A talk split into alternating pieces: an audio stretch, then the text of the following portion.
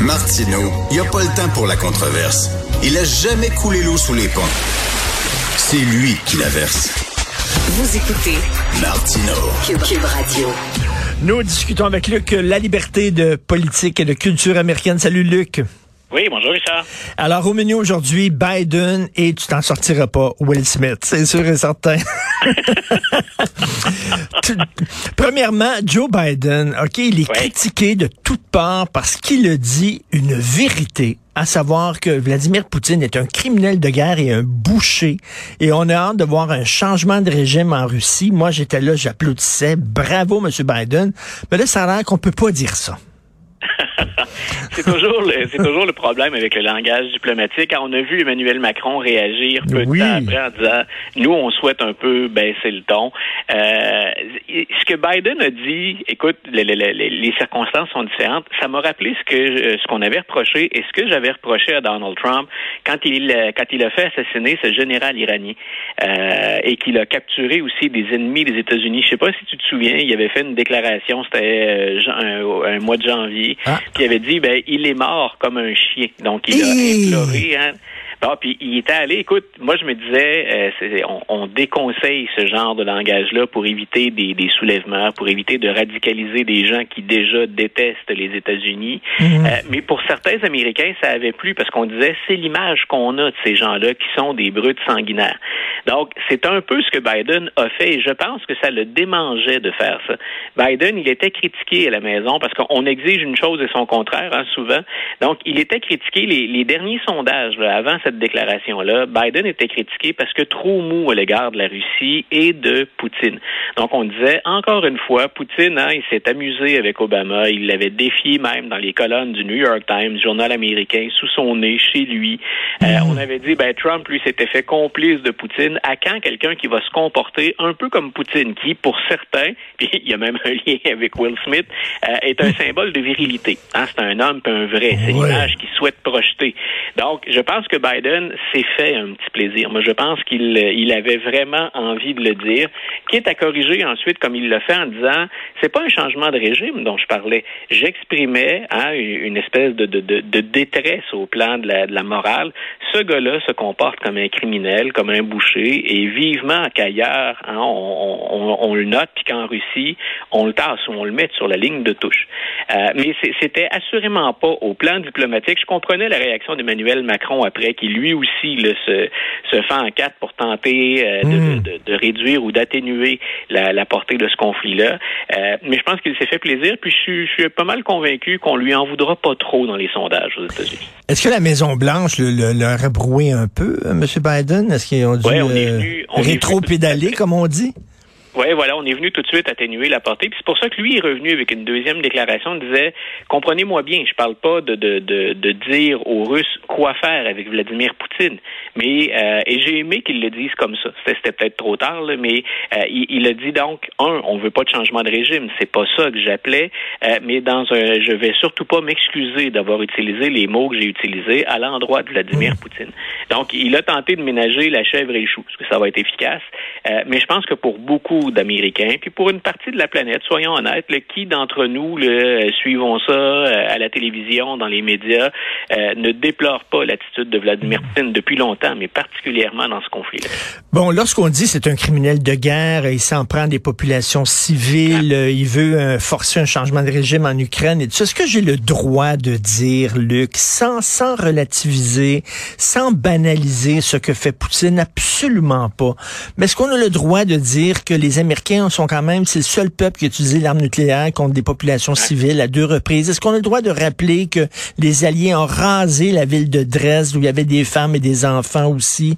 Est-ce qu'on a le droit de rappeler que la CIA s'est mêlée de, de, de coups d'État, euh, entre autres au Chili, où ils ont renversé un gouvernement qui avait été démocratiquement élu? On a-tu le droit de dire ça aussi? Ah, non seulement, non seulement tu as le droit, je pense que c'est, je pense que c'est nécessaire et c'est, c'est toujours la limite des interventions à caractère moral ou mmh. éthique, si on veut, euh, des, des Américains.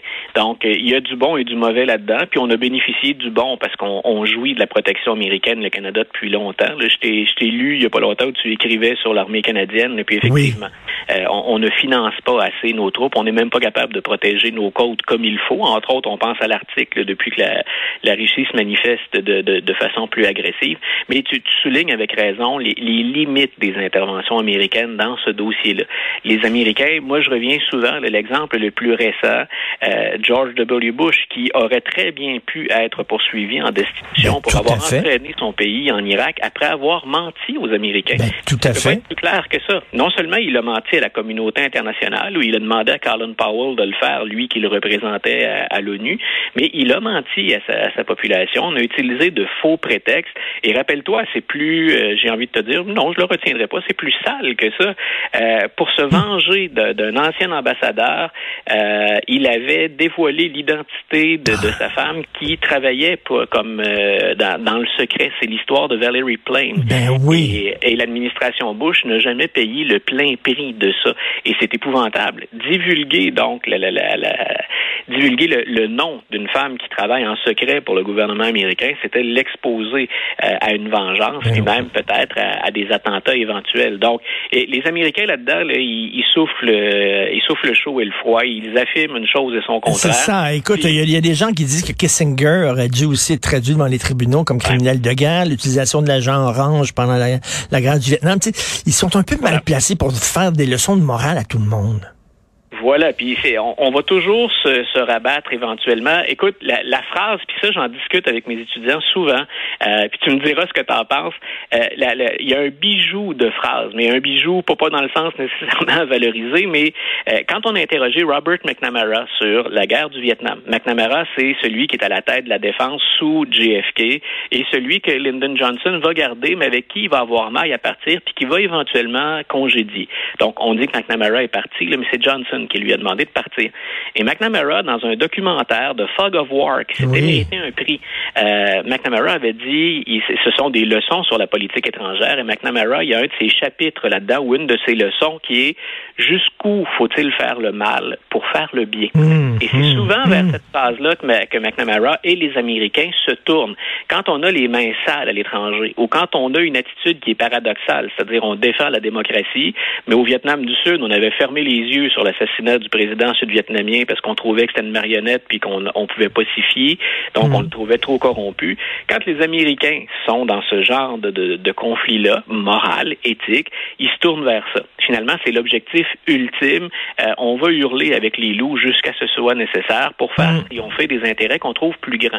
Euh, on est un peu là-dedans. Chaque fois qu'on met le nez en politique étrangère, euh, il se trouve quelqu'un sur la planète pour leur rappeler que leur dossier, leur fiche est pas vierge. Et tout à fait raison de mettre l'accent sur The Fog of War de Elliot Morris, un documentaire exceptionnel que tout le monde ah, devrait regarder. C'est brillant. Hein? On n'a pas à partager tout ce qui se dit là-dedans, mais pour ceux qui veulent un regard particulier sur le 20e siècle et d'un acteur incontournable, McNamara du 20e siècle, euh, ça vaut la peine même avec des années de recul de revoir euh, Luc, d'ailleurs, je dois te lever mon chapeau parce que tu es pour moi une source d'information extraordinaire parce que je suis ami Facebook avec toi et soyez ami Facebook avec Luc parce qu'il met toujours sur sa page Facebook non des niaiseries, pas des vidéos de chats qui flushent les toilettes, mais des textes intéressants, tout le temps des sources d'information, des textes que j'avais pas lus nulle part. Et d'ailleurs, euh, tu as mis sur euh, sur ta page Facebook un texte de, de NPR, un journaliste afro-américain qui parle de l'affaire Will Smith. Et c'est l'affaire la plus intelligente que j'ai lue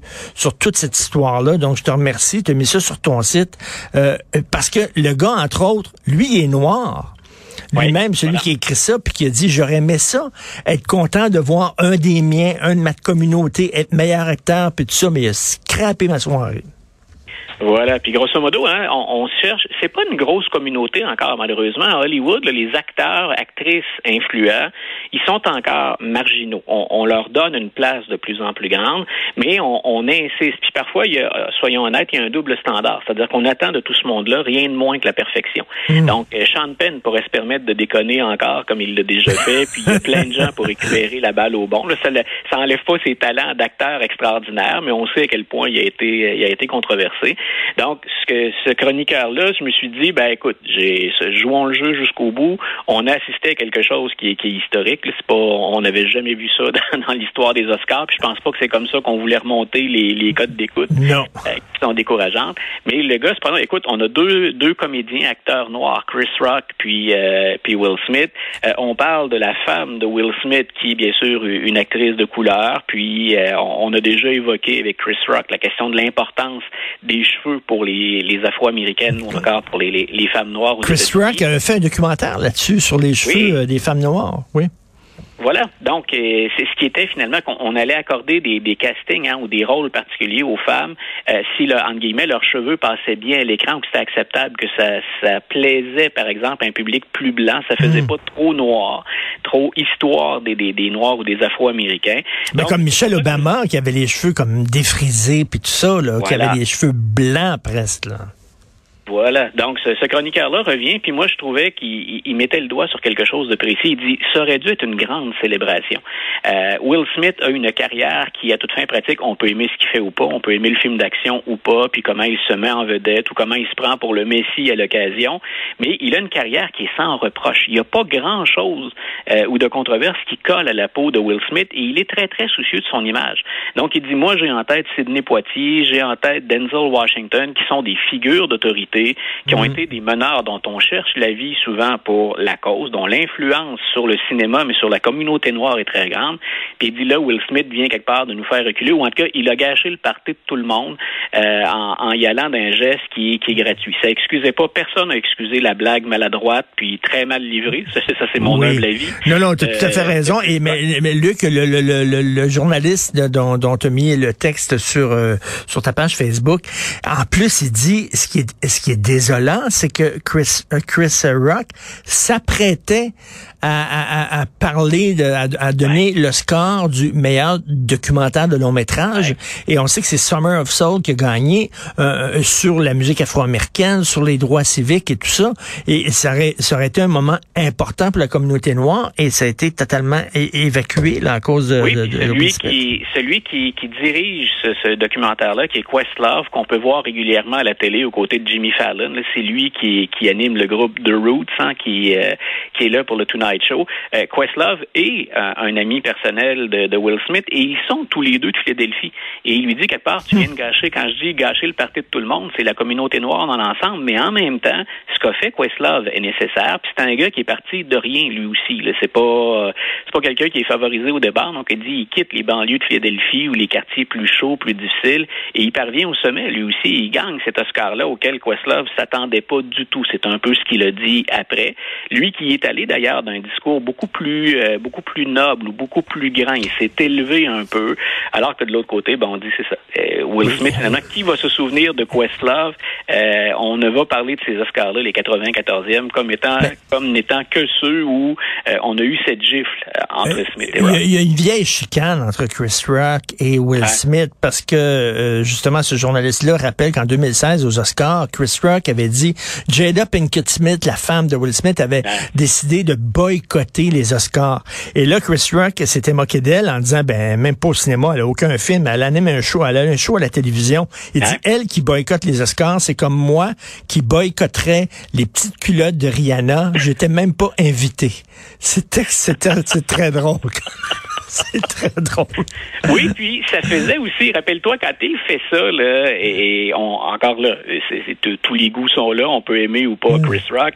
Euh, quand il fait ça, je trouvais ça habile à l'époque, parce qu'il y avait toute cette controverse autour des, des, des Oscars pour lesquels il y a une sous-représentation d'acteurs de couleur ou des, des, des, différentes communautés.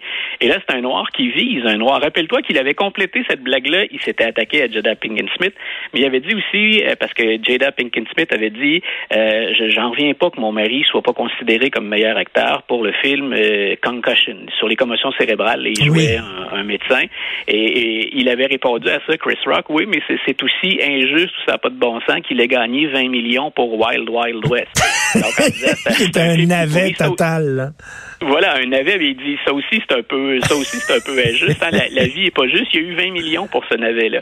Donc, je trouvais ça intéressant qu'on se critique de l'intérieur. Peut-être qu'un blanc aurait pas osé faire cette critique-là.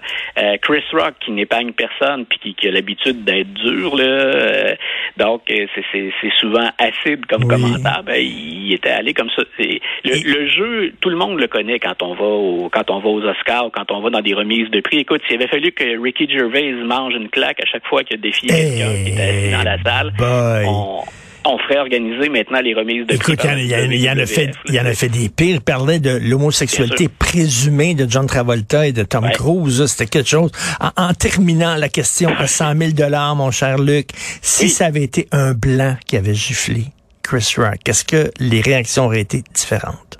Ah mon Dieu, je, je pense qu'on n'aurait pas. Écoute, ça, ça, vaut ce que ça vaut. Là. Je, je pense que non seulement on n'aurait pas eu d'échange d'excuses, parce que les deux hommes, Rock et, Smith, se sont échangés des, des, des, excuses mmh. hier. Mais écoute, on, on en serait encore au, plus fort de la crise puis du débat. Ah Tout ça pour une remise de prix dont on ne parle à peu près pas, de qualité de film dont on parle pas. Puis alors que sur la scène internationale, il y a des dossiers autrement plus chauds à, à, débattre. Et entre toi et moi, Denzel Washington méritait beaucoup plus le score du meilleur acteur. J'ai jamais vu un acteur réciter de. Shakespeare avec autant de naturel, comme si c'était un langage naturel ça va avec une chose que je déteste de plus en plus des Oscars, c'est accorder des Oscars parce qu'on dit que l'acteur est dû. Donc Will Smith n'en avait pas eu, puis on a dit ben c'est l'année, ça s'enlève pas la, la, la, performance qu'il livre dans, dans, le rôle de Richard Williams, mais cette année on avait décidé de lui donner. Et Will Smith a gagné un Oscar pour Training Day, et moi je lui aurais donné pour Malcolm X quelques années avant ou encore cette année. Donc euh, hmm. dans, dans, dans, cette dans ce, cette adaptation de, de Shakespeare avant de le donner à Will Smith. Tout à fait. Merci beaucoup.